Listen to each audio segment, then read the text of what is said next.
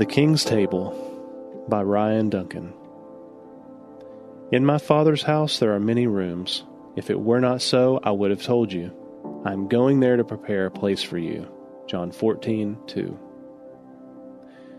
One of my favorite Bible stories is 2 Samuel chapter 2 verse 1. The story begins a few years after David has finally become king of Israel.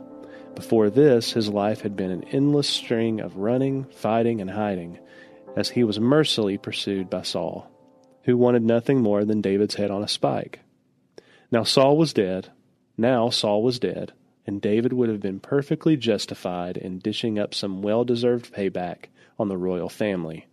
Instead, he does something completely different. David reaches out to Saul's last living grandson, a poor cripple named Mephibosheth. Despite being Saul's grandson, Mephibosheth's life hadn't been that great. His legs had been broken as a baby, both his parents were dead, and he was living alone in exile. When he heard David was coming, Mephibosheth probably assumed that this was it for him. Just imagine his surprise at what followed. Don't be afraid, David said to him, for I will surely show you kindness for the sake of your father Jonathan. I will restore to you all the land that belonged to your grandfather Saul, and you will always eat at my table. Mephibosheth bowed down and said, What is your servant, that you should notice a dead dog like me? Then the king summoned Ziba, Saul's servant, and said to him, I have given your master's grandson everything that belonged to Saul and his family. You and your sons and your servants are to farm the land for him and bring in the crops, so that your master's grandson may be provided for. And Mephibosheth, grandson of your master, will always eat at my table. Keep in mind Ziba had fifteen sons and twenty servants. Then Ziba said to the king, Your servant will do whatever my lord the king commands his servant to do. So Mephibosheth ate at David's table like one of the king's sons. Mephibosheth had a young son named Micah, and all the members of Ziba's household were servants of Mephibosheth.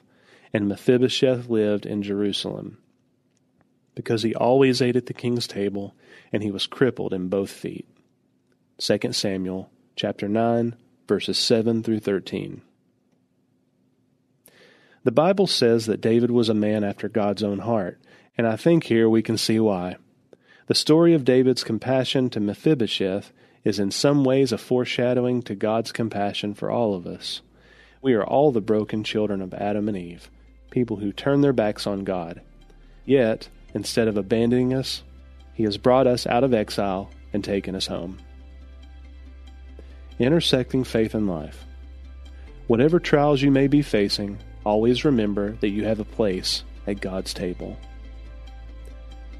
For further reading, check out Luke chapter 6, verses 37 and 38. And as always, check out fantastic resources on faith, family, and fun at crosswalk.com.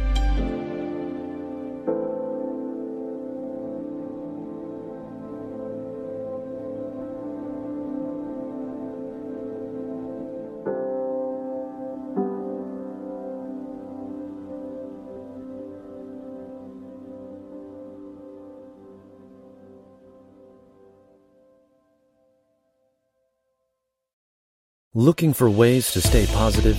Brighten your day with the Free Story Behind podcast. Hear weekly short stories that showcase true joy, love, and hope. Listen now at lifeaudio.com or by searching for Story Behind wherever you get your podcasts.